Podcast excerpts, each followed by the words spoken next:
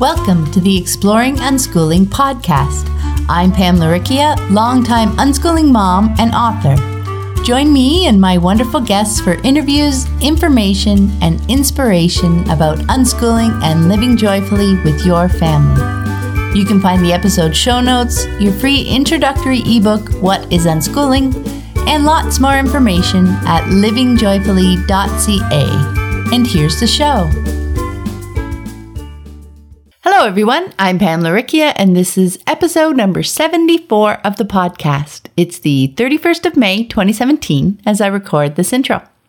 And this week, I ask Robin Coburn 10 questions about her unschooling experience. Her daughter is now 17 and has never been to school. We had a great conversation talking about deschooling fears, sleeping patterns, tips for handling meltdowns, the differing needs of kids and teens, unschooling conferences, and much more. I'm excited to dive into the questions, but first I want to say a big thank you to everyone supporting the show on Patreon. I really appreciate all of my patrons, and I love that you're helping me share unschooling information with anyone who wants to explore ways to live this wonderful lifestyle with their family. If you'd like to support the show, even for as little as a dollar a month, check out the Exploring Unschooling page at patreon.com. That's P A T R E O N dot com forward slash exploring unschooling. And this week's quote is from Robin. It is so much easier not to be living in a state of siege and battle every day. And that pretty much sums it all up, doesn't it? Parenting is not about winning battles and subduing our children. It's about living together with them, co conspirators as we adventure our way through our days as a family. And now, on to the interview with Robin. Hi, everyone. I'm Pam Laricchia from livingjoyfully.ca, and today I'm here with Robin Coburn. Hi, Robin. Hi, Pam. Hello, hello. I have known Robin uh, through online unschooling circles for many years now and have always really enjoyed her perspective. And I love that she's still involved online and at, at unschooling conferences, sharing her experience and insight. And I have 10 questions for you today, Robin. So let's dive in. Um, so, to get us started, can you share with us a bit about you and your family and how you guys discovered unschooling?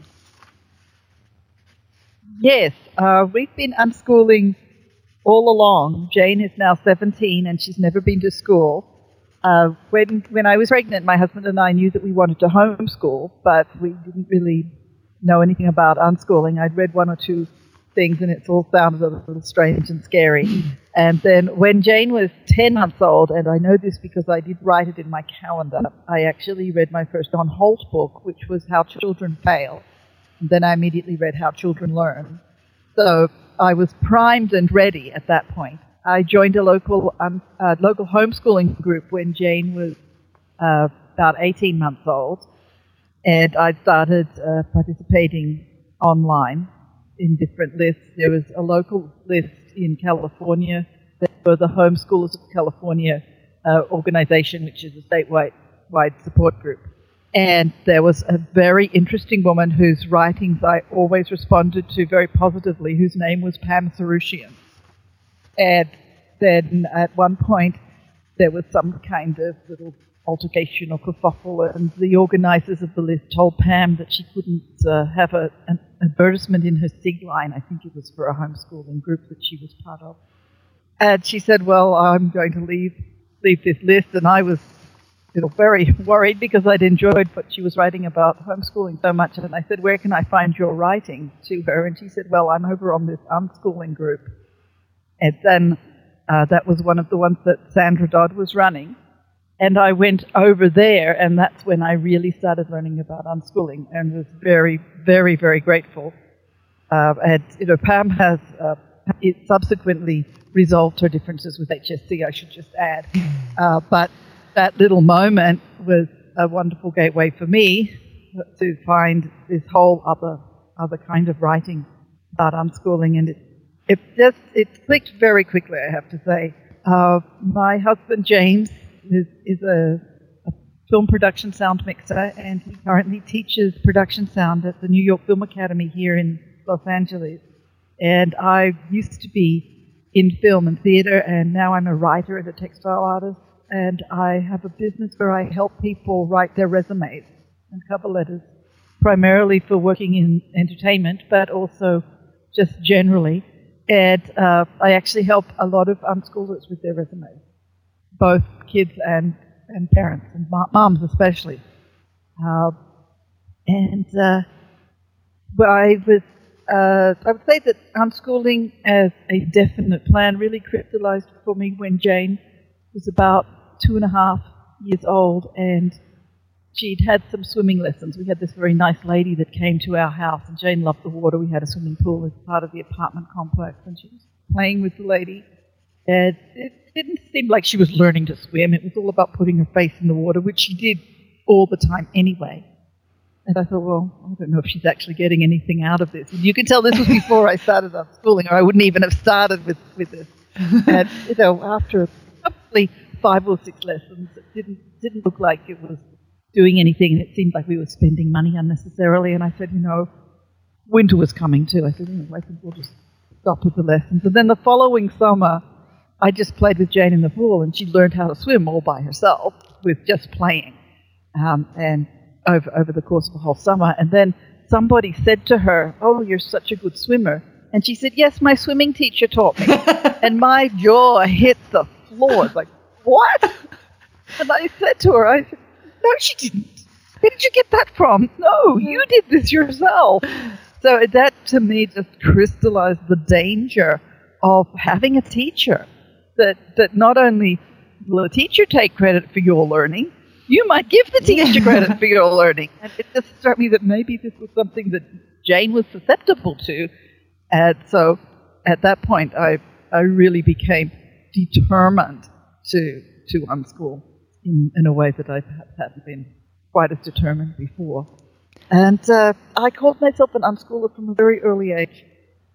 I mean, Jane's early age, because I was in a homeschooling group where there was an awful lot of early academics and people were finding curriculum at, at, three and four years old. So, in defense, I started saying, even before Jane was school age, that, that we were unschooling. I know that's, that's a kind of a thing that you can't be officially unschooling until your child is school age. But in our case, there was a, a genuine reason for, for adopting the title a little sooner. Yeah, I mean, the push for academics is getting earlier and earlier, isn't it? Yes, in defiance of all studies and yeah and science. I know, I know. It, it's it's really interesting to watch that interplay between you know the um, information and studies and what they're telling us, and yet what we're still fe- feeling pulled um, on a societal level to implement. Right? Yeah. Yeah, yeah it's very interesting. Well, I like I like that um, unschooling and homeschooling in a way isolated me a lot from from those influences because even though there was some of that in in the homeschooling group, all I had to do was say unschooler and, and nobody hassled me about it anymore. Whereas I feel like if I was in in a more conventional parenting, there, there was a, the parents at this my homeschooling group were very gentle. There was a lot of mindful parenting. There wasn't punishment and spanking. There wasn't that that kind of bossiness going on all the time at, at the park days. It, it, was set up as a as a free play park day group, not not a having lessons mm-hmm. a lot type group. So so it was really nice, and I found some wonderful friends there whose parenting, even though their education plan was different, their parenting was, was very similar in philosophy. So that was really nice. And I wasn't the only time I ever came across um, conventional parenting really was when I made the mistake of going to the, the park on a weekend and people who work all week are there with their kids and it's just like, oh my goodness. that was a... Listening moms in a group complaining about their husbands all day long, you know. Yeah. I'm so glad I'm not part of I don't know you. I don't want to. Goodbye. so, yeah. Anyway. Well, yeah, that was something I found, you know, when we began unschooling cause, because I didn't find it until my kids were in school that um, I really did um, feel drawn to um, move away from those communities and, and relationships, right? And to find new ones that were unschooling focused because, you know, I wanted unschooling answers to my questions and concerns and to learn more about that rather than getting the conventional ones because those were the ones that were, weren't working for me anyway. But if I wasn't, if I hadn't, you know, um, switched that up, I was uh, surrounded by all that conventional perspective and answers and I wasn't getting the information that that I was looking for. So I really did find uh, an actual um, movement away from those kinds of communities into ones that I felt more comfortable with now. Well, I would encourage a new unschooler to look for, for a different community and to, to take a break from being around people mm-hmm. that are going to cause you to question. It's like uh, in, in you go into recovery, one of the first things they say is don't keep going and hanging out with your old drinking buddies at the bar because you, yeah. end up having a drink a little bit of that. Um, and even if it's just online, yeah, you can find people too. I mean, you may not have any local unschoolers or homeschoolers depending on where you live, but you can always find unschooling online. So. Exactly. Yeah, that's what I found. Um, you mentioned Jane, and I would love to hear a little bit more about what she's up to right now, like the kinds of thing that she's interested in and how she's pursuing it. Oh, she's so fabulous. uh, yeah, always. well, her latest thing is, of course, she's extremely excited about speaking at the conference for the first time. Oh, awesome. So uh, she went ahead and joined a local uh, homeschooling speakers league. It's kind of like, I think, Toastmasters, but for kids. Oh, so wow. She's been a few times with her, one of her friends who's been, the whole family had, had been members for a long time, and she said to me, I'd like to join the Speakers League. And I said, great, let's do that. So she goes uh, twice a month, except they're about to break for summer. Mm-hmm. They do break over the summer. So that's what she's doing now. She used to go to a dance class once a week, and then the teacher retired. So now she's doing doing this instead, and it's really nice. Uh, her activities, she spends a lot of time doing uh, video gaming, electronic gaming. She plays World of Warcraft, mm-hmm. which is on her computer. She plays Overwatch, which is on the Xbox, and she plays Persona 5, which is on the uh, the the other system that's in her bedroom. uh, so so she's got the systems, but with the, the World of Warcraft, she has she has friends that play it, and they sometimes meet up in inside the computer, or she'll be on Skype with a friend, and they're both playing but separately, and she does that a lot. So so uh, WoW has been been a social kind of gaming experience, whereas Overwatch and Persona 5 are separate. But she'll still be, she multitasks like crazy. She'll be playing a game and she'll still be talking to her friend on Skype. Or um, she'll be texting back and forth and they'll be having text conversations or group chats while she does that. And it beats me. I can't do two things at once I've gotten too old.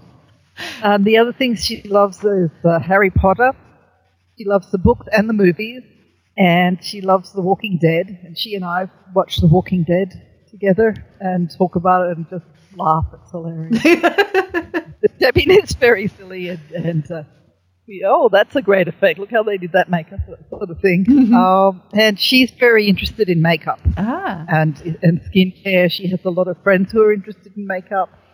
Um, one of her friends is is a lass called Void Noir, that's her name, Void, and she does makeup as art, like her face is her canvas. Mm-hmm. She does this incredible, incredible thing.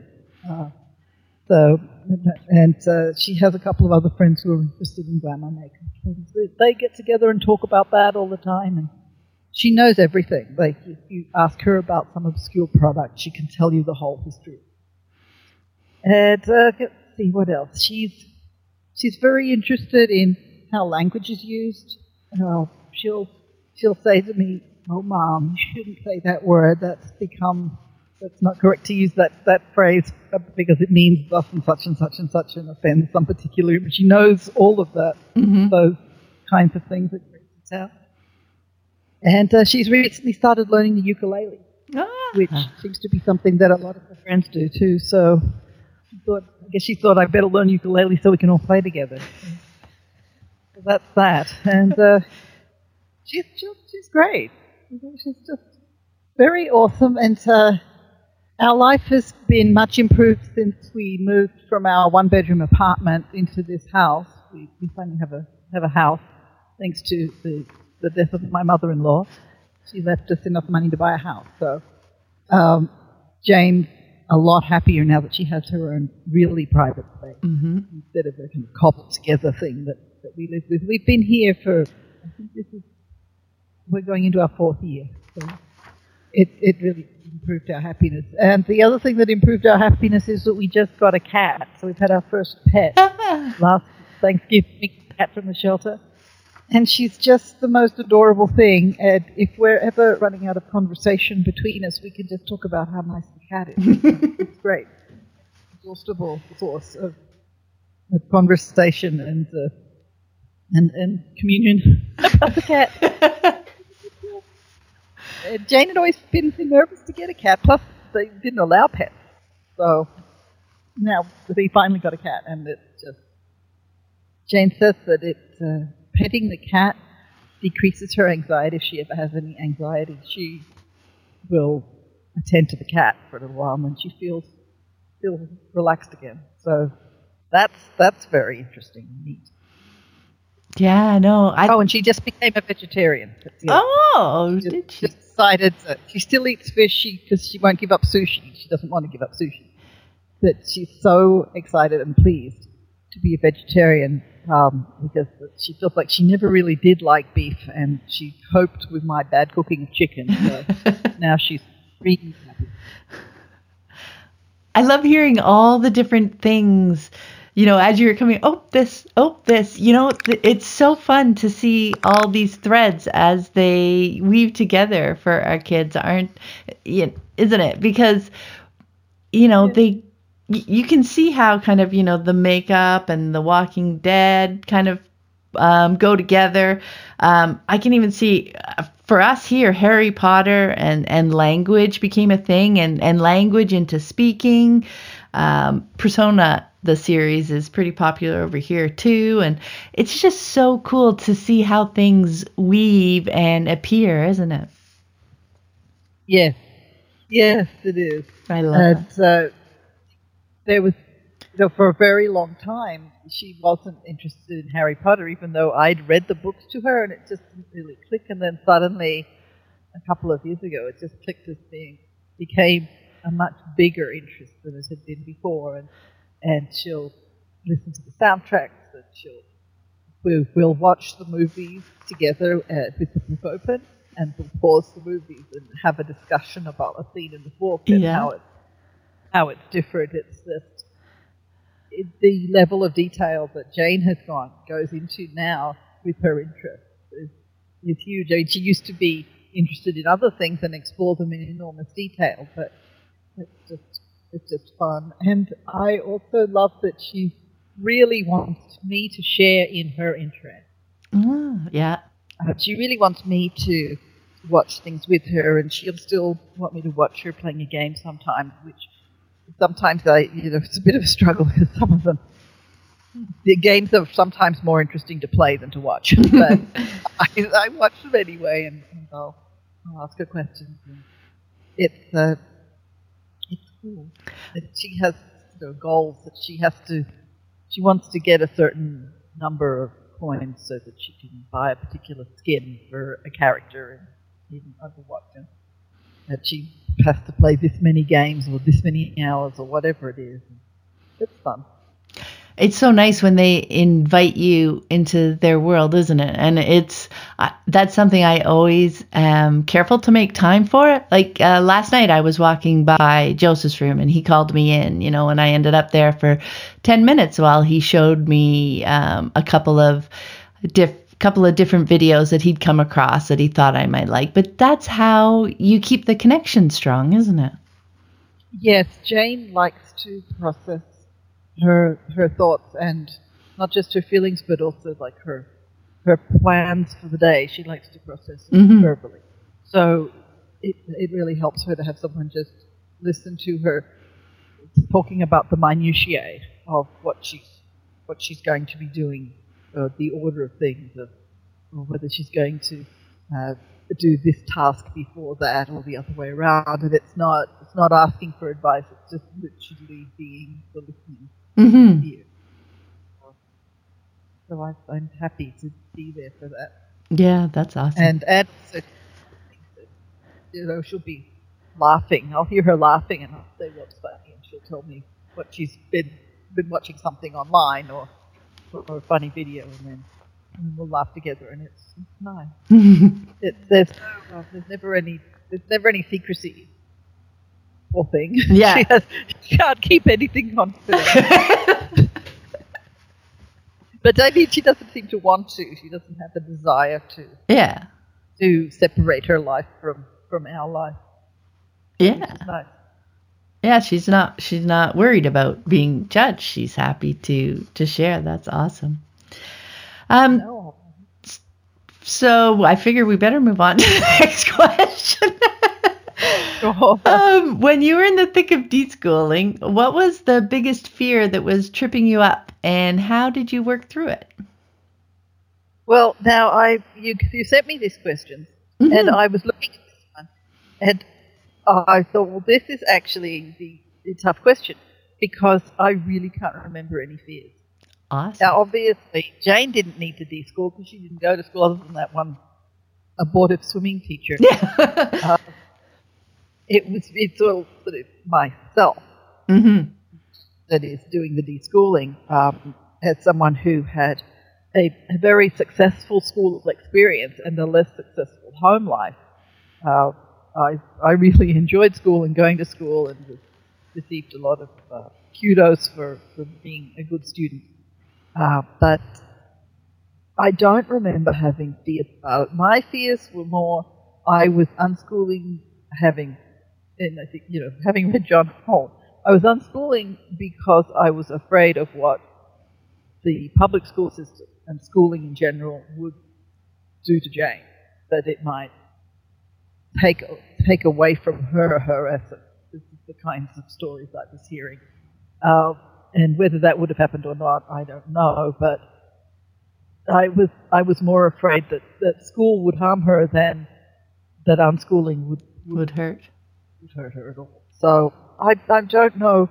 I suppose there was, in a sense, there's the, the same fears that every parent has of, you know, some maniac stealing your kid. Uh, that when it, I've noticed that whenever there's one of those a child was kidnapped, it was always they were walking home alone from school. but well, there's one another reason not to go to school.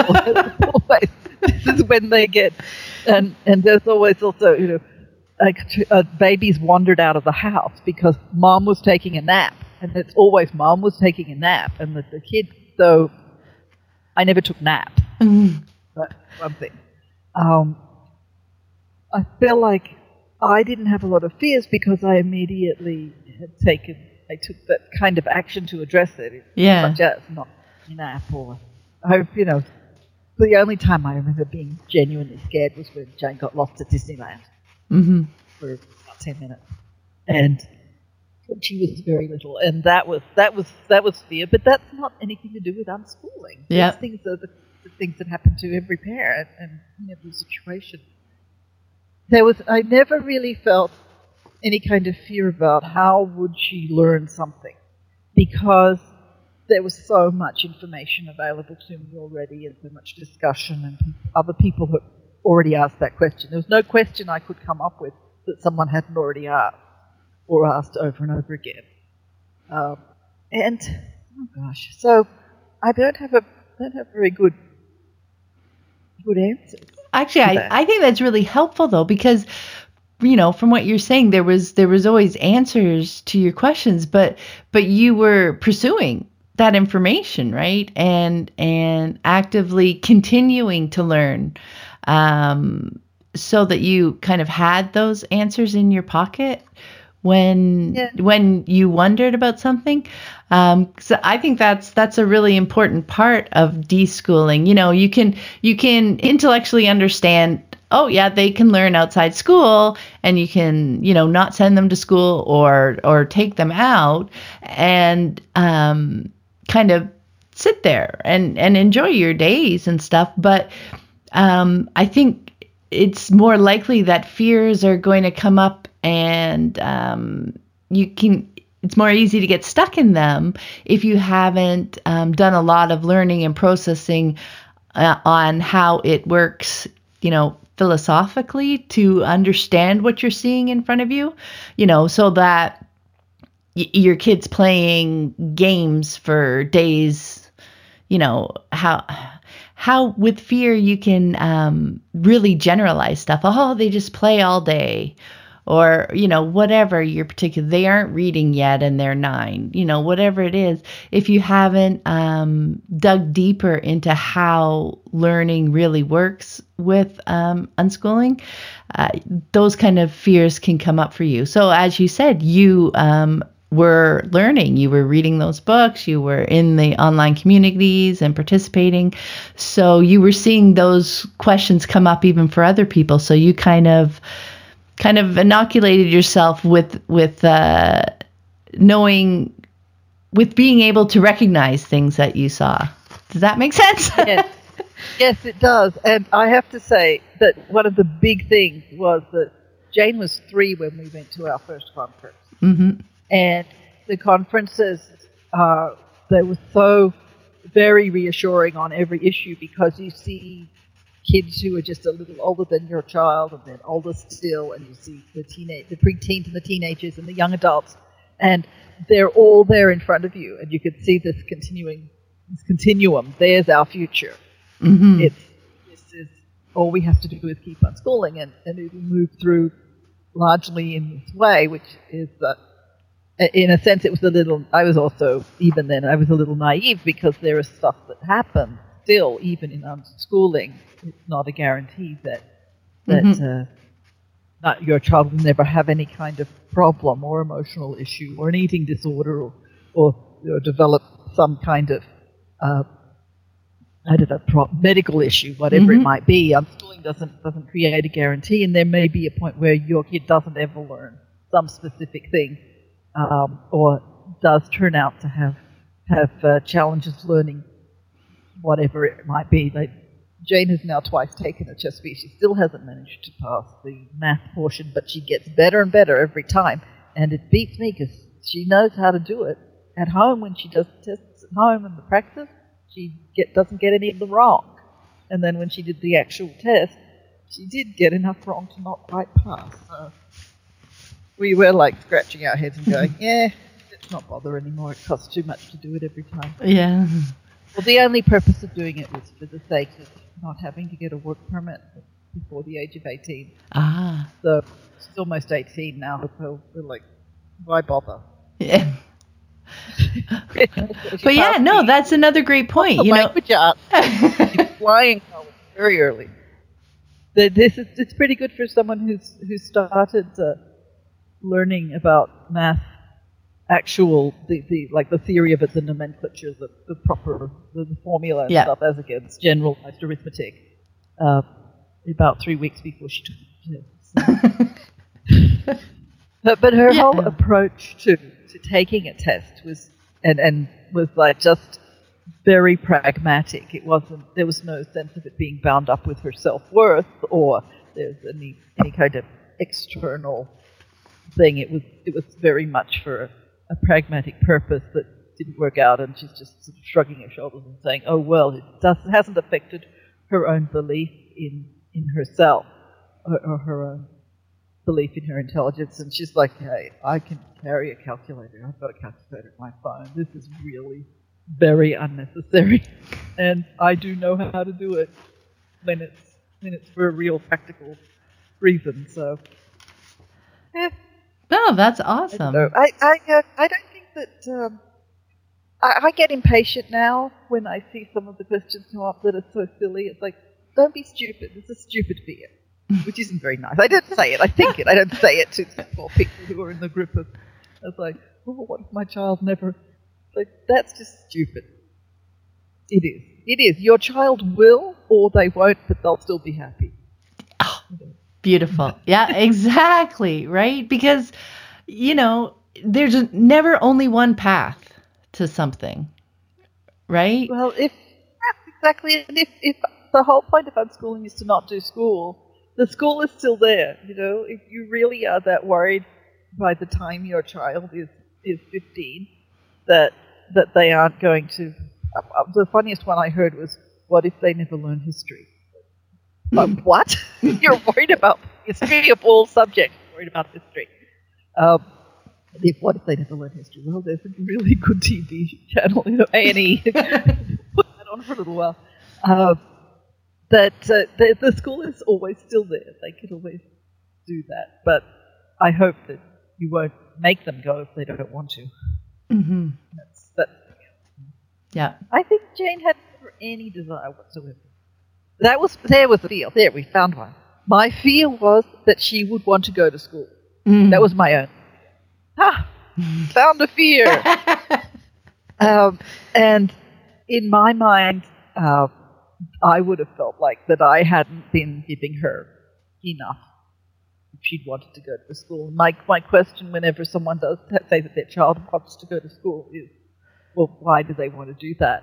And it's, it's always been a little baffling why someone would want to give up the opportunity to spend their days doing just exactly what they like in order to go somewhere where they have to get told where to go and what to do by the sound of a bell.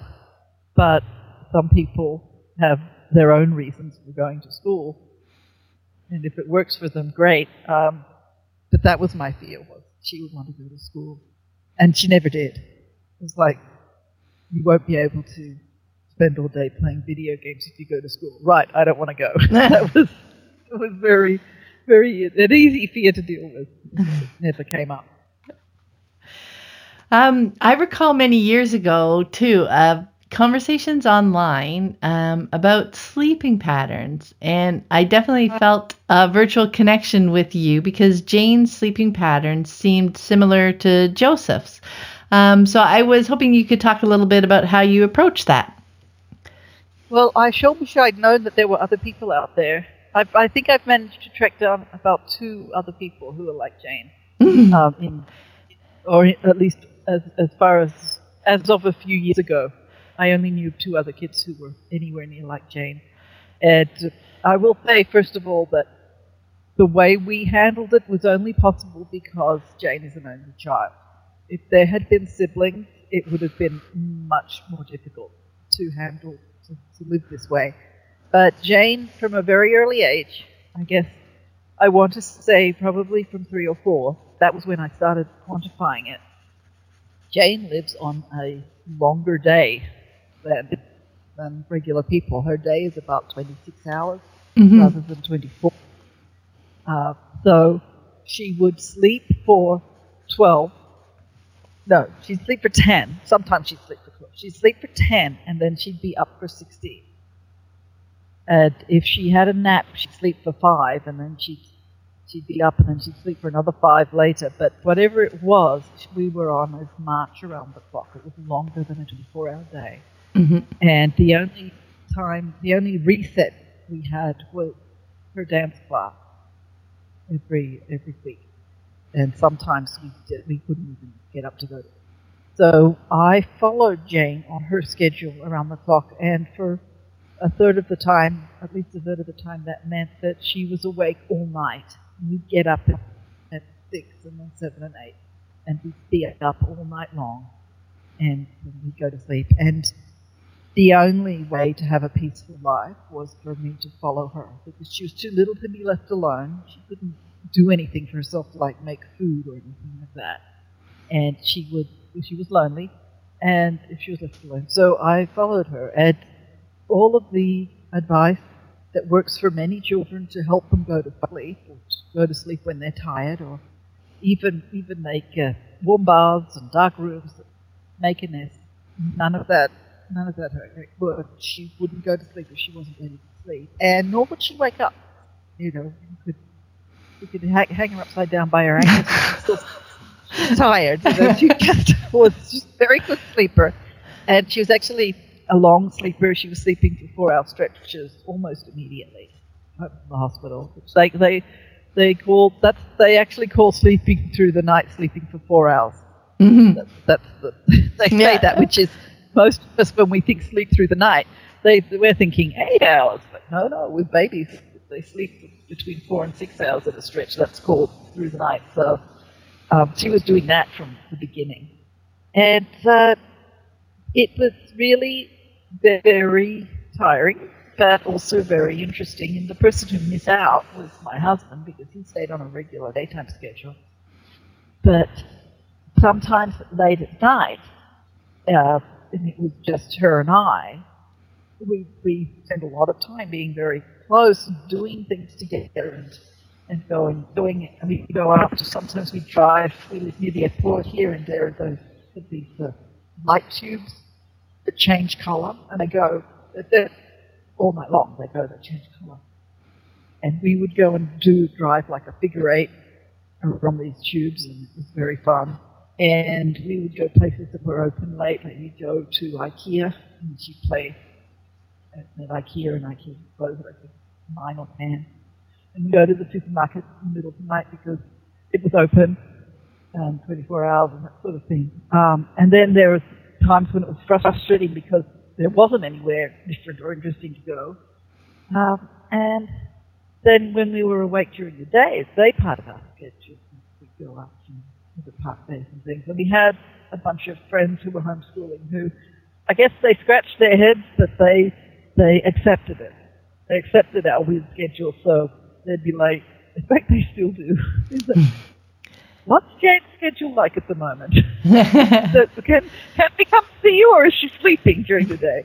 Uh, and well, basically, I, I stayed with her until somewhere around about 10, 10 years old, 10 years old to 11 years old. Um, I started, maybe it was nine actually, I started working outside of the home part time for a bit, and I started saying, you know what, I can't keep staying up all night, but she was okay with it. So uh, at first, we, we transitioned out of me just being awake on her schedule to me being as laying down on the sofa taking a nap, sleeping while she was awake. And uh, I would do things like make up the picnic basket which we took to park day, and then I'd make it up and have it at, home, so that it was sort of food to, for her to have during the evening during the night or whenever, even sometimes during the day when I was just trying to nap. And then I would get to a point where I slowly went back onto a more regular schedule. I'm still something of a night owl, but I'd be going to bed at like one, one o'clock. I'd say to her, I don't have anything else, I'm going to bed. And uh, she'd say, okay, see you in the morning, and that sort of thing. Uh, and now she has her own schedule, and when she knows she has something coming up, she uh, manages to arrange her sleeping somehow. She'll she makes herself stay up. She pushes through a little bit so that she goes to bed later. And it's weird. It's like her her whole schedule has accelerated. Instead of being a very slow march, one hour a day, we would go to sleep an hour two hours later every day. Now she, she she'll she'll be able to flip herself around over the course of three or four days. But the great thing is that I can just do me. I don't have to worry about her sleep at all. I don't have to stay up with her. what I do now for her food is, you know, I know she's going to be getting up at two, two or three in the morning. It's when, or one o'clock in the morning. That's when her break time is going to be. I make her a little crock pot early in the evening and leave it for her, and she has her crock pot when she gets up, and that's that's the easiest thing. Mm-hmm. So it's it's uh the fears that she would never be able to get up and go somewhere if, if she was allowed to have her own sleep schedule have had not come to pass. Um, and every now and then she's sort of like, oh, I wish I had this strange sleep schedule. But it's still up to her to, to find a way to solve that. I, I can't tell how tired she is. Sometimes she's like, I'm too tired. I know I'm supposed to stay up, but I'm going to go to bed. What are you supposed to stay up for? oh, well, just my schedule. but uh, it was it was very valuable to me to to do that with her because we got to spend so much time together, and we still managed to have have our own tension between us too. Um, which whereas Jane sometimes if she's frustrated about something, she lashes out at the nearest object about, with her frustration. But the, the big thing is don't take it personally. But uh, it was much more peaceful when I was just acceptant that this was our life. And I didn't try to fight against it or say, oh, I wish we didn't sleep this way. When I was accepted and embraced it, um, and and uh, just went with the flow of that. I would a lot of the time I'd be tired, but I didn't have to be cranky as well as tired. I could just be tired and mm-hmm. still. So um, I got got used to finding stillness inside me, just being calm and taking deep breaths, and knowing this too shall pass. And the truth is that now, you know, 17, so I guess it's got to be seven years since I've done the all night with Jane thing, at least. Mm-hmm.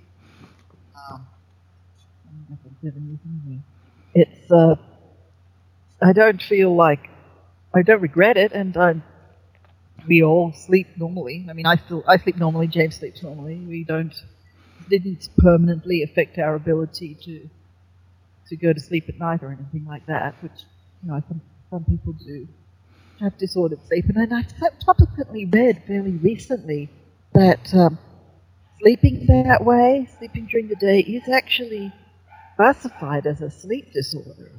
what? no, this is what's normal for her. It's normal for her because any t- any t- any strategy to try and change it didn't work and made everybody unhappy and added stress to everybody's life. The only thing that made our life peaceful and calm and pleasant was accepting that this was normal for Jane. And knowing that I had the ability, I don't think I could do it now. I'm too old now. I, I feel like if I tried, I'd be, I really would be exhausted. But then I was, I had the energy and the strength, and I did it. I did it. I just stayed up with him. And then uh, I, I have a good story to tell unschooling parents who are worried that their child won't go to bed at, on the dot of eight o'clock. Oh yeah, try this. you know. so that's the other thing I've been able to add something to the to the whole um, story of sleeping with unschooling. Mm-hmm. Well, and it's just so helpful for them to you know, get to know their own bodies and understand, like to even be able to recognize this longer day that is natural for them. Like for us, I realized when I looked back, so Joseph was almost 10. So he was nine, turning 10 in a couple weeks when they left school and we started um, unschooling. Uh, and I realized looking back how much time I did spend um, helping him get to sleep and helping him get up in the morning to fit in with the school schedule. That took a lot of time and effort.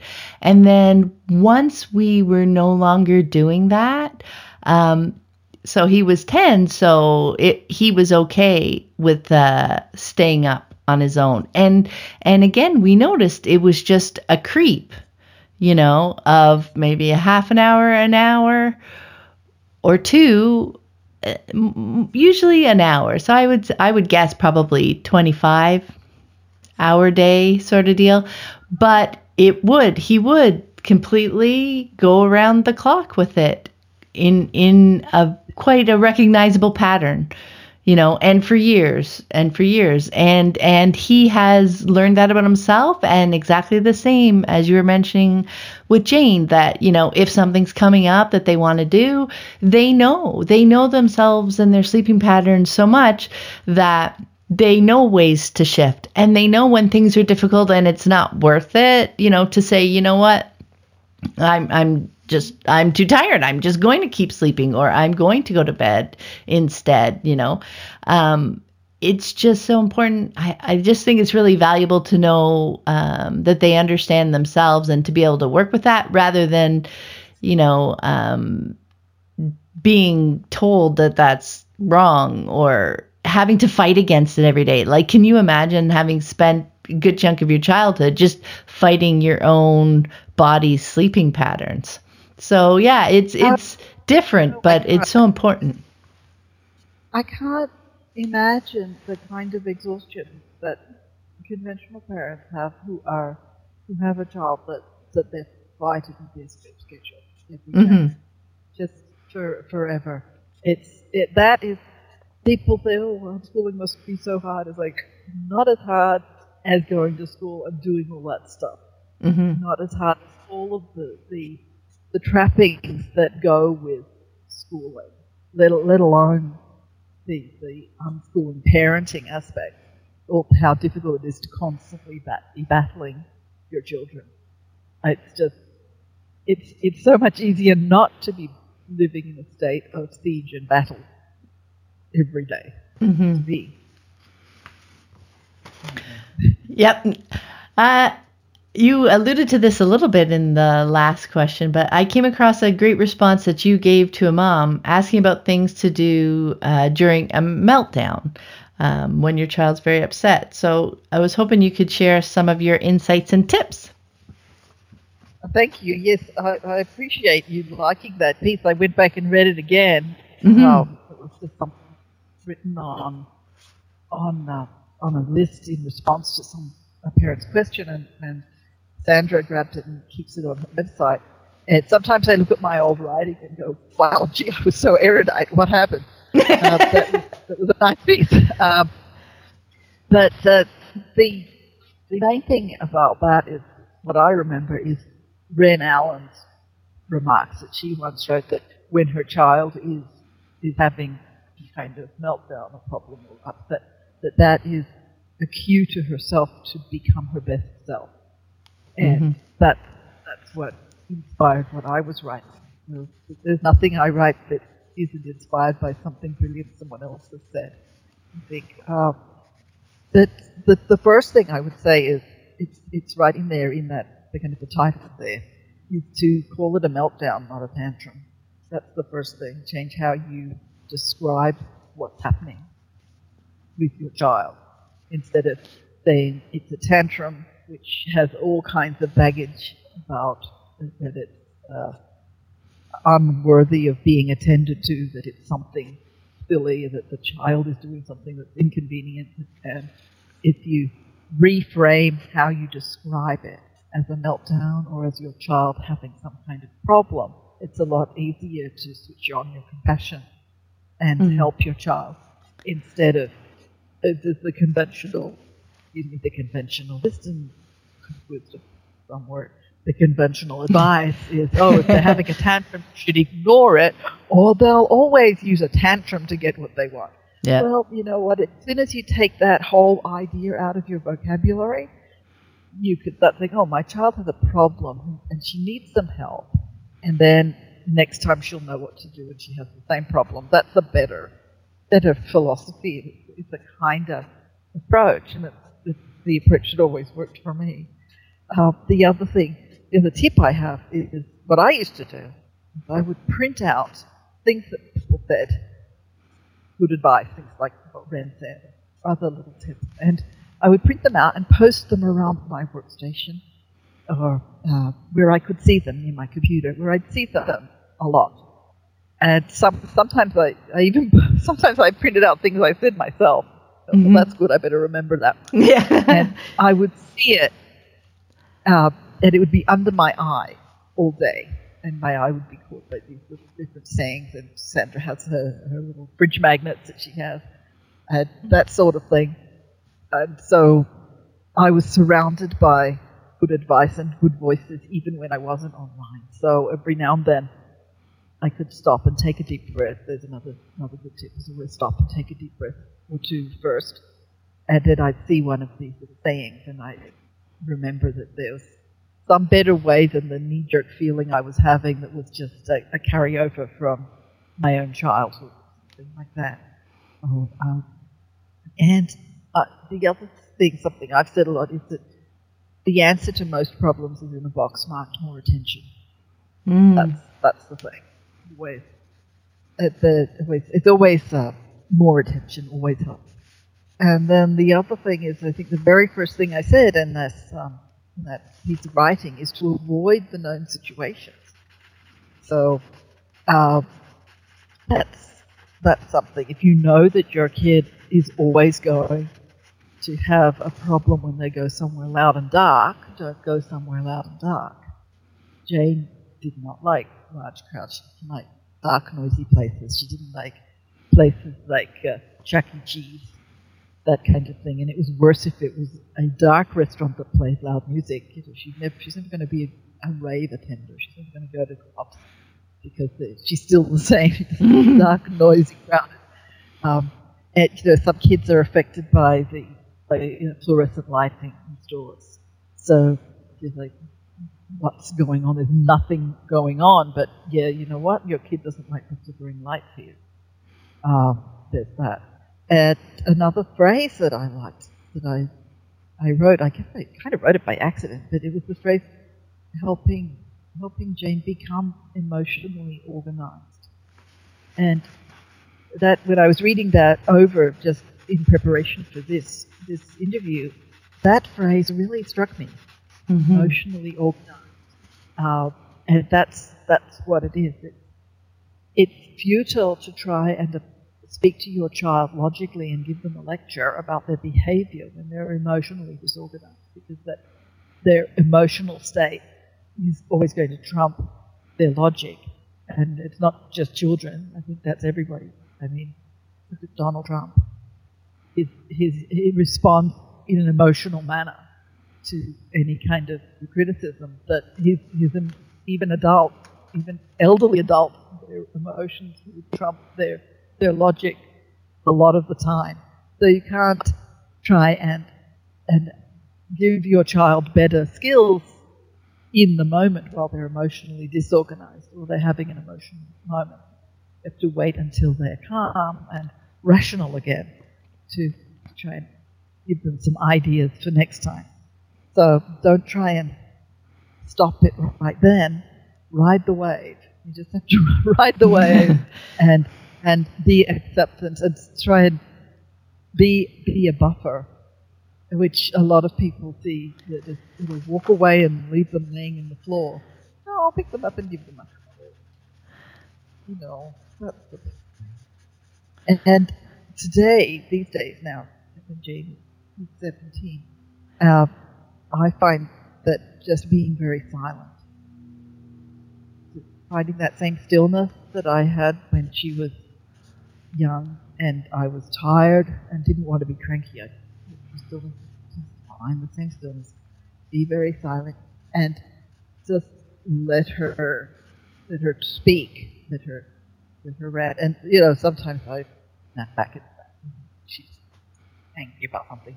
I'm I'm still not as good at not taking things personally as I would want to be.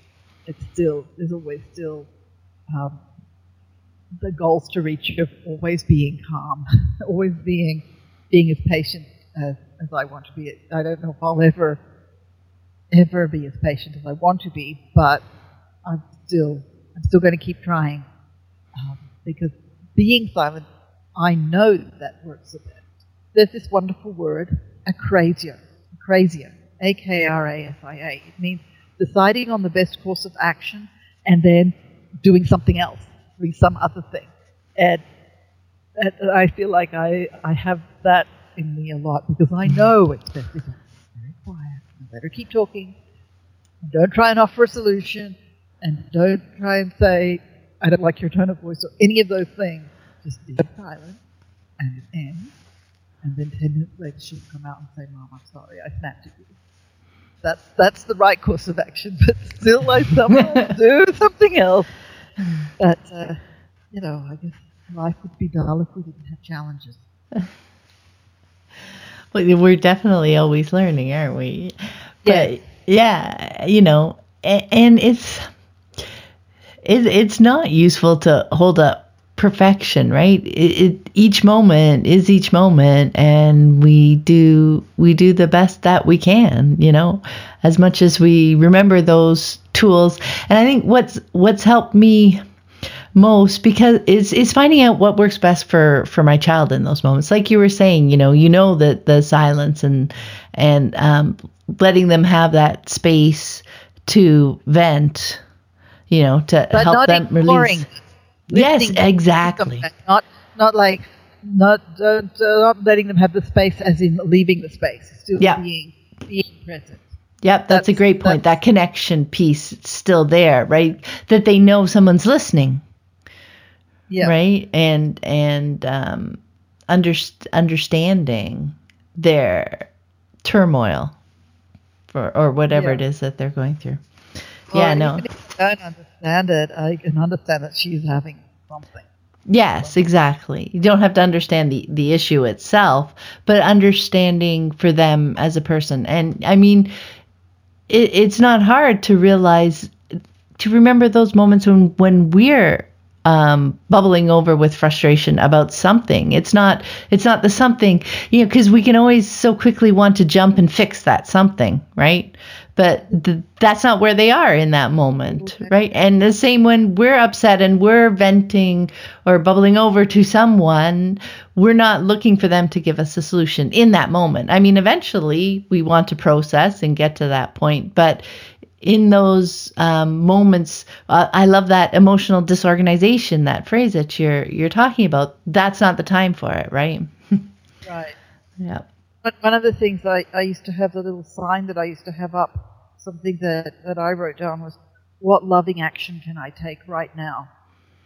So it reminded me to to see if my action was going to be loving or was it going to be angry or punitive. hmm Not really. I mean, I didn't punish, but that doesn't didn't mean that sometimes Jane, in the absence of, of punishment, Jane saw my stern voice as punishment. Yeah, yeah.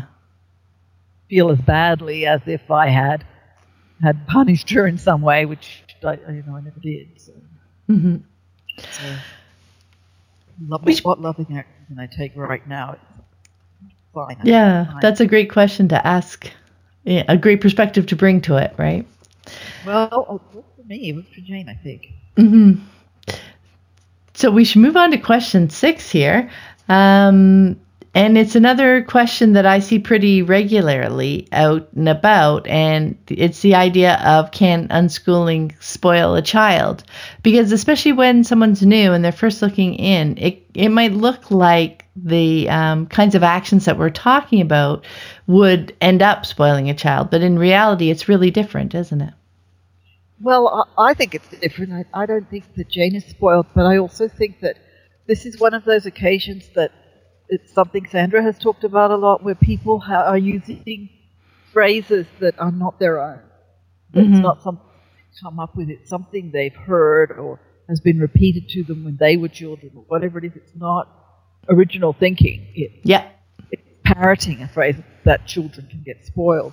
So the the first thing is to say, you know, again, look at the the language and words that we use to describe our children because that matters a lot. Our, our own actions and our children, the words we use change the way we think about it.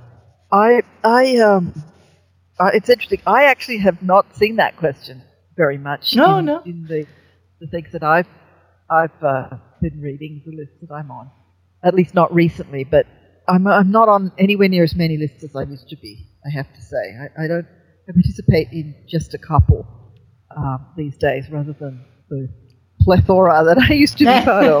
Uh, that uh, I guess if if spoiling, I guess it comes from the the idea that a child is spoiled if they get everything they want, so they start feeling like they're entitled to everything, and there's a whole there's a whole discussion of what a child is entitled to, which maybe maybe a child is entitled to everything that you can possibly give them as their parent who loves them.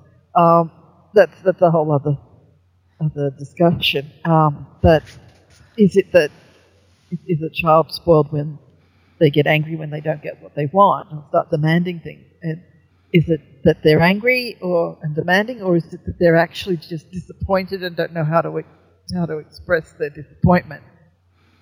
I'm I'm uh, I, I, I sometimes I think, well, if you're asking about spoiling a child, are you jealous of happy children? Is that what it is? I don't know what what people are visualizing when they they think a child is spoiled? Is is it a fear, some kind of fear operating inside them that they won't be able to give their child everything they would want to?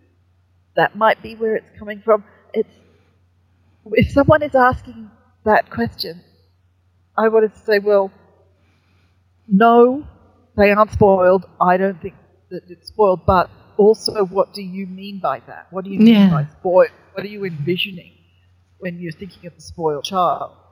Because there's there's a a lot in kind of popular culture about about spoiled children. The the idea of you know these these uh, rich children, the rich kids who have everything, and and uh, you know like like the um, Sixteen Candles and those sort of teen movies where the, there's always the rich kid is always the horrible one.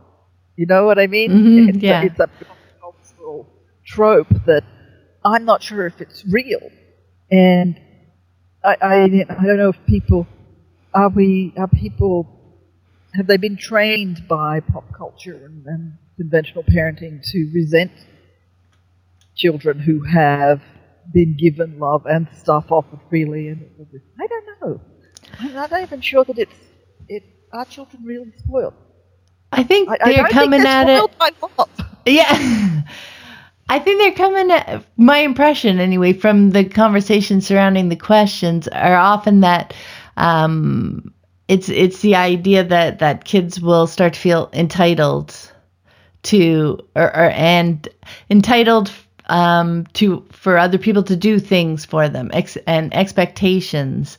You know that if if you say yes more and you get them what they're interested in, they're going to come to expect you to always um, do that for them, or they'll feel entitled for that and start demanding it from other people. And I mean. Uh, from my perspective, it's just that the whole entire motivation for um, giving our children things and and letting them do you know what they want. You know if our child wants to go to the park and we can get them to the park we we want we want that to help them and for them to do things um, as often as possible right? That's that whole you know of course we're going to say yes more because those are life experiences and those are ways that they're pursuing um, what's fun and interesting and joyful for them. But it's just so different because i don't see that expectation developing because um, we have we have such a different motivation when we say we're not saying yes because we want them to stop asking us the damn question you know Right. so The the, reality- the questions aren't aren't they, that's the difference the questions aren't um controlling aren't manipulative there you go i think that's the word i was looking for And I think that if if you could also choose not to use the word manipulative about your child ever, and Yeah. if you choose not to use that word, you have- you have to then search around for other words. You might find that manipulative never applied anyway. But Mhm. My my reality, the reality of unschooling that I see, is that the vast majority of the unschooled kids, as they grow up and become young adults and teenagers, and even even tweens, is that they are extremely generous. Mhm. So they're the opposite of if spoiled is self-centered, selfish children that demand stuff. They're the opposite of that, Mhm. and that's that's isn't it how they they're going to end up? That is what matters. I mean, there might be a little period where they they want a lot of stuff, but I think that is almost a developmental stage. Children aren't naturally minimalist. I don't think. I think there's a there's a point in, in development where having or being surrounded by things that are theirs gives them a sense of abundance, and then gradually it it tapers off, kind of naturally. It's like Jane always wanted more ice cream in her bowl than she could possibly eat, but it really pleased her to have that much, even though there was still half a bowl full when she was finished. Mhm. Um, I ended up eating you know, leftover ice cream, and that's the thing. I could plan for it. I didn't have to serve myself all. I knew I could eat Yeah. but that's you know you can you can plan things if you're concerned about waste. But uh, this this I started thinking a little bit um, in and when I was re- thinking of this question over. I was thinking that idea of love languages that mm-hmm. children have different love languages. Everybody has love languages supposedly, and I, I don't think it's as, as, necessarily as cut and dried and delineated as some of the early literature on love languages. You know that book uh, yeah. uh, suggests that maybe seems like sometimes it's the love language that's missing is the one that people might crave. Maybe that's a kind of a theory I have, but the other thing is that I know that one of Jane's primary ones is gifts and objects, being given stuff. Mm-hmm. And that's it's just it it all comes back to accepting who she is. It's not her only love language, but it's definitely something that she responds to enormously, being given something, a, a tangible object. And it really makes her just be very happy, um, even if it's something small. So I didn't create that in her. It's something that in her as, as nature intended. Mm-hmm. Um, and it, when you think of the, the love languages, the idea some are more approved than others. The idea that this is this acquisitive object thing is a person's primary love language is somehow less acceptable than if their love language is spending time or acts of service or whatever yeah. the rest of my. I think there are five originally. I don't know if they got extended, but it's. Uh, the thing is, it's not. It doesn't mean that it, that's all she wants. I remember when she was very little. I remember taking her to the Disney store at a mall, and they just started. Hard to imagine that this was a new thing once. They just started coming out with those fashion doll-sized 11-inch princess dolls. Mm-hmm. And before that, they didn't have those. Amazing. Now they're, they're everywhere. But the, she saw them and she was so excited. She just threw her arms in the air. And they were something ridiculous, like $10. They were so inexpensive. And they were beautiful. And there was only the first, first three or four, I think. Snow White, Cinderella, Sleeping Beauty, and yeah, I think that's all there was. And then, then uh, Ariel came along a little later, the mermaid. And she rushed over and she was so excited. And I said, Well, do you want one? I'll get you one. Because she was so happy. And she's a dog collector. And so she said she'd have, have Snow White. And I said, Well, would you like to get, because they were so inexpensive, I said, Would you like to get Cinderella as well? And she said, No, I'll just have one. So, right there, she's being offered a second doll and she. didn't want it that day. She, we, we got it eventually. I mean, now we've, we've got a collection. Yeah. But there was, it was, I know I say inexpensive, $10. I know to some people that would actually be a, a challenging amount of money to come up with for a doll. But uh, the other thing is to reframe in your mind what they want away from being trivia and remember that we're unschooling, which means that everything is educational and this is what we're buying instead of textbooks. So that's the other thing. It, it, seems like a lot, but it's not in addition to all these other things that are related to, to school instead of that stuff. Um, you know, lab equipment and mm-hmm. things that that you, you have to participate in through school school supplies. So anyway, yeah, no, that's a great point. Yeah. She, she's never, she's never um, not been generous, and you know but it's how children behave when you aren't there to watch them. That that sometimes uh, spoken of as, as a guide to who they really are. If if you don't have to, if they still behave well, even though you aren't there to monitor their behavior, then that's that's a good sign that they're behaving well from their heart naturally. Yeah, yeah, no, that's a great point. Uh, question number seven. I find it interesting how our children's needs change between the child and the teen years. And I, I found um, that it's not so much that they need us less, but they do need us differently. So I was wondering if you could speak to your experience. I'm, I'm so glad you asked this question. Um, something that, that, I've really noticed recently. Um, just, just a couple of weeks ago, Jane, in a kind of a joking manner, said to me, I don't know why, she said, I can't remember the context of how we got to this point, but she said, come on, mom, you know I'm just four years old. and it just struck me. It, it's so true. What what I I've come to the conclusion in my thinking recently, because this is going to be part of one of my presentations, so I've been writing a lot about this recently, is that um, the temperament doesn't actually change. If, a child has, has a temperament, when a certain type of temperament when they're little, they're going to keep that. And it's just maybe manifests itself in different ways with maturity.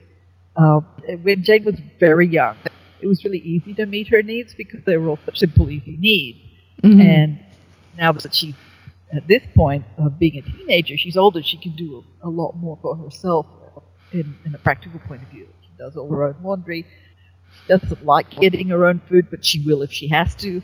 Uh, that sort of thing. That there's a sort of period in between where they're not necessarily as, as able to do certain things. They still rely on you. Like she's 17. If she's not driving, but she could be. You know, she could take care of getting herself to places.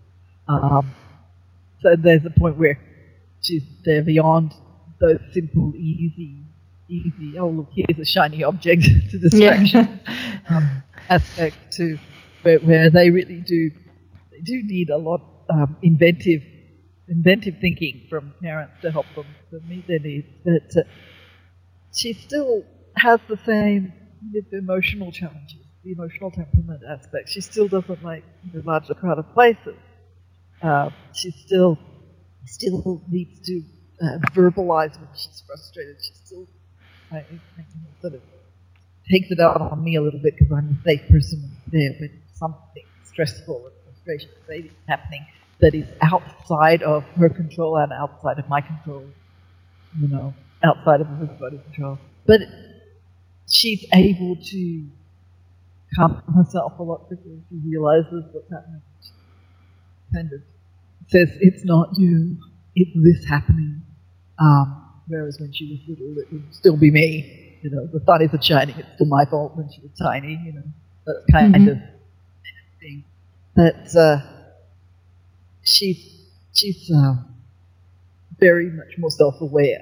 That's the change. She hasn't changed yeah. who she is, very much more aware of it as an older child. So, so that makes it easier. But I'm actually a, a little bit surprised at uh, how much time, much of my time she would still like. She'd still like even more of my time than I can give her as an adult who's running a business with a husband. You know, my my biggest challenge actually um, at home is is uh, balancing. But no, you know what? I'm jumping ahead. We won't. I think you have a question about these challenges.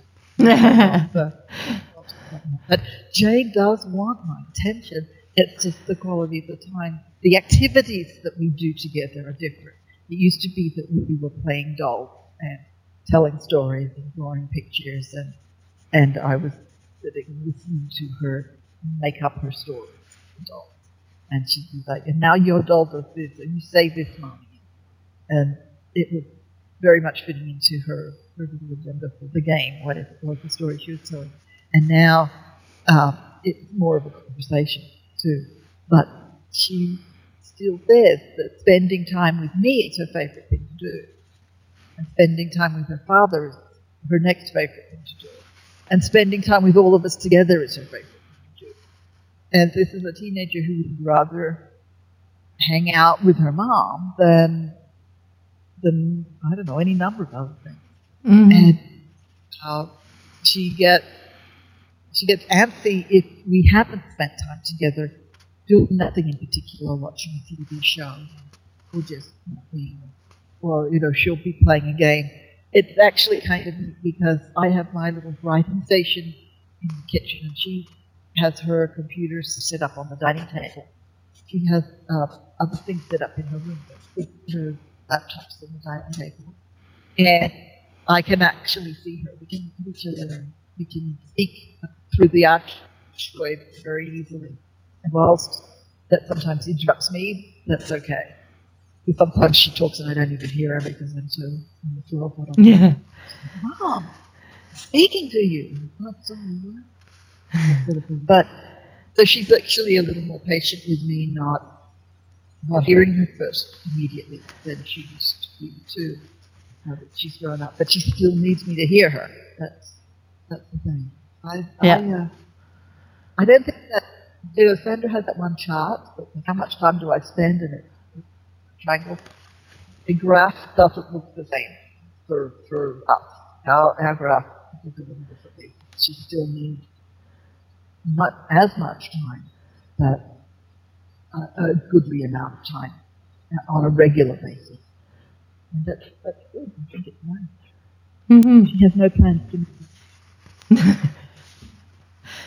Yeah, no, that I mean that was uh has been my experience as well. I, I mean, when they're younger, it's more meeting, helping them meet physical needs, right, and helping them um, get Yes. set up for the things they want to do and and get things that they're interested in and go places. And as they got older, it it, it wasn't that. Yeah, it, we didn't need to help them um, meet those needs so much, right? They can they can reach the the Legos, they can play the game, they can set it up and everything, but there was still a lot of time for um, the conversations and the connections and the processing of things because now there were different kinds of experiences. So so much more of it was. Um, you know, conver- conversational, really, to help Yeah. them as they were, they wanted to process and chat about things. And so it wasn't like, oh, they were off just doing all their own things now. Stuff still happened and stuff still came up. So they still, it was other things that they were learning about, right? Right. Yeah. There's never any sense here that uh, I have to track her down to, ask her how her day's being, and know, or that I'm peripheral to her life and slotting in. I mean, maybe that will come when she's actually moved up, but it may never happen. I don't think she's going to be living in our basement, but we might be living in hers. That's the, the, we have. She's our retirement plan.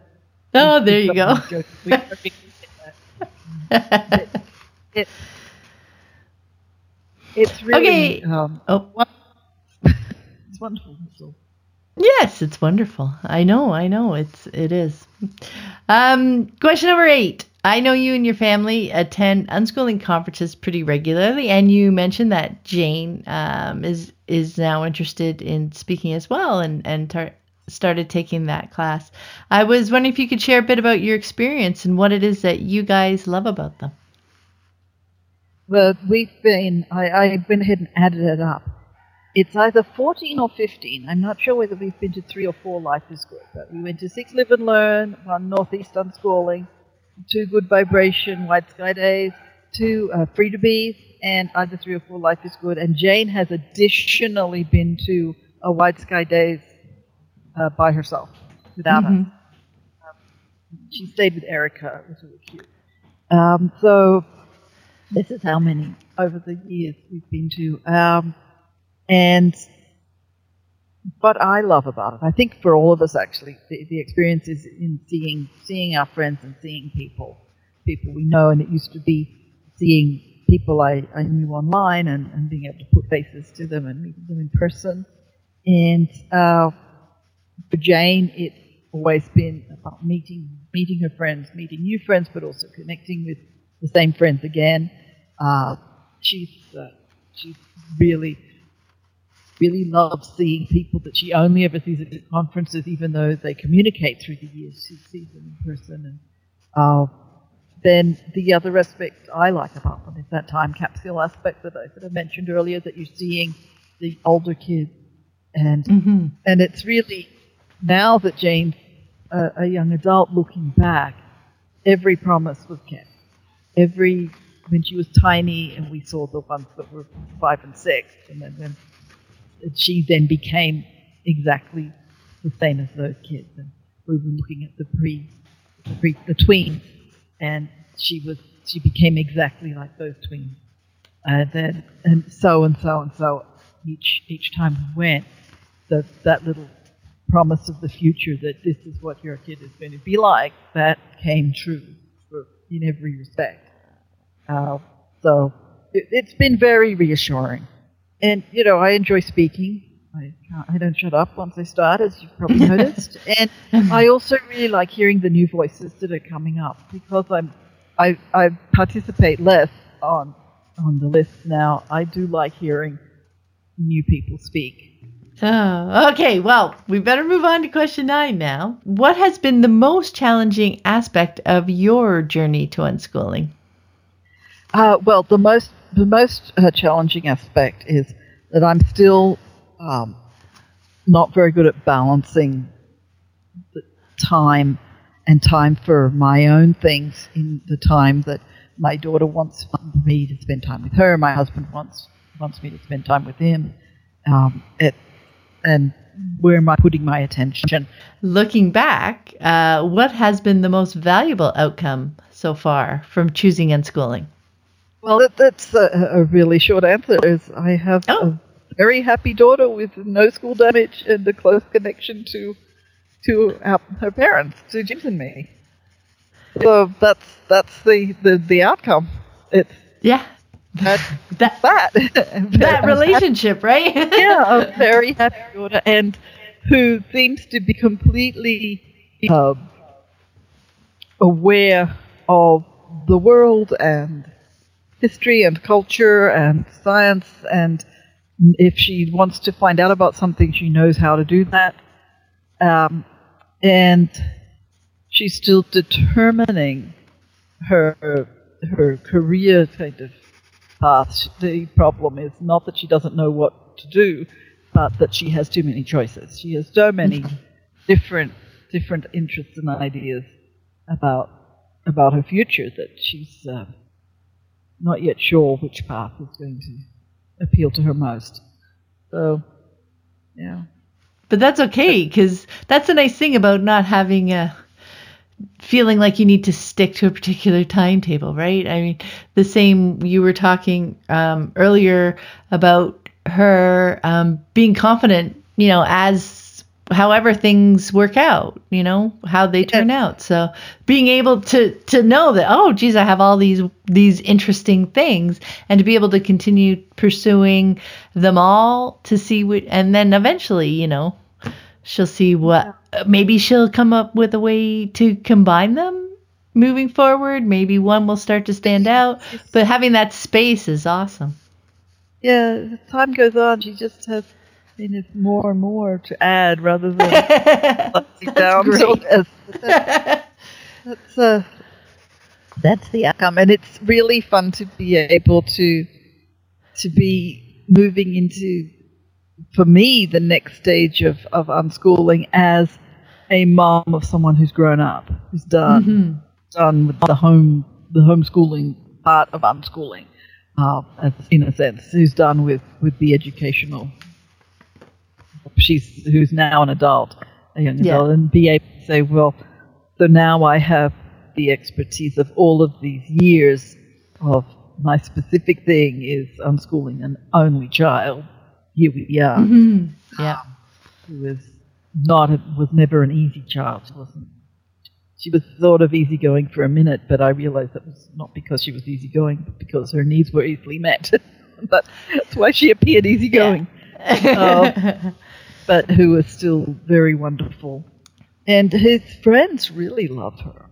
Her friends love her. She has some great friends who, for a little while there, when she was about seven or eight, she was sort of like, I don't have any friends. Nobody likes me. They aren't happy to see me. And it just turned up they just weren't the right friends for her.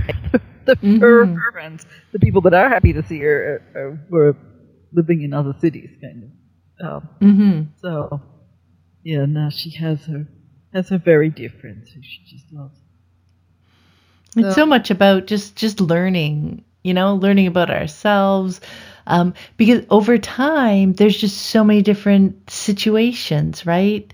Um, you can you now and she has both those experiences to start to understand and make the connections between them you know it's it's how we learn through experience you know it's yeah. it's just so beautiful i've uh, i've never gotten hung up on trying to worry about what she's learning i don't mm-hmm. I, I, don't care or I'm not worried. I, I say I don't Yeah. care. That sounds dismissive. What I mean is I'm not worried, and that's Yeah. my favorite phrase if someone has someone outside of unschooling has a has a, some sort of question, um, which is really a question being used as camouflage for some kind of critical statement that they want to make.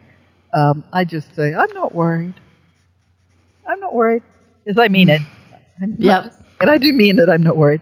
Uh, you know, it's you can't argue with somebody who's shrugging their shoulders and saying I'm not worried because I'm Yeah. not going to get get up about their opinion because they're clueless usually. But know, my job is to be an example, not a not a controller or a warden or anything else. That's Yeah. my job as an, as an unschooling mom is to be an example and make sure she has the stuff she needs to to continue helping helping her do what she wants to do. She's going to learn stuff. Um, it's there's never it's never been for me. It's never been a question of making her sure she learns things. You can't know what they're learning. That, so, so I don't care about learning. So I'm kind of not a good unschooler for, in that respect. That I don't. Well, I think for me in on my unschooling journey, that was that was a point reasonably early in my unschooling that I realized I didn't need to look for the learning, and I I realized it came down the line um, in such a way that that there was other things upstream that it which were basically you know fun and joy and doing things that are interesting to us. And if i just did those things you know the the learning would would happen on its own. It wasn't Right. something that i needed to worry about that i needed to try and control or anything like that. Um you know what i could do was just just support them and and be with them and have fun But there are a lot of people who are on their way into unschooling that are new that it helps them to hear to hear things like it will change your, your focus and see the learning in this activity or that activity or Mhm. all of these Yeah. activities that were never never bothered me. I, I didn't care how long she spent playing video games for, as as one of the big examples. Well, thank you so, so much for taking the time to speak with me today, Robin. It was so much fun. I'm very happy to have done it. I hope you can um, find some useful nuggets in amongst that lengthy discussion. I appreciate Oh, I thought it was awesome. No, really, really. Um, before we go, though, where's the best place for people to connect with you online? Okay, well, I um, I have a Facebook page that's just I guess is it Robin Coburn or is it Iggy Jingles? Anyway, if you search search for me, you would find it. My current website is workinproduction.com, which is my business site, but my email address is on that site, and I'm on the Always Learning list, which is Sandra Dodd's uh, main uh, John Holt discussion list. My other website is iggyjingles.com, and it's the, the Creativity Blast blog. It's in hiatus at the moment, but there's a lot of material on there if anybody's interested in looking at uh, enhancing your creativity, at uh, art and craft and writing and making and different ideas about what creativity means. That's uh, that's on iggyjingles.com. That's awesome. I want to thank you very much again for speaking with me and have a great day. Thank you. Thank you very much, Pam. Bye bye. Bye. Thanks for listening. I hope you found it helpful. You might also like the backlist episodes at livingjoyfully.ca forward slash podcast. While you're there, be sure to pick up your free copy of my book, What is Unschooling? In it, we'll explore some of the common questions people have when they first hear about unschooling, like how will my child learn? How do I know they're learning? What is deschooling? And how do I get started? It's also available at many online ebook retailers. And if you'd like to connect online, you can find me on Facebook at Living Joyfully. Until next time, have fun living and learning with your family.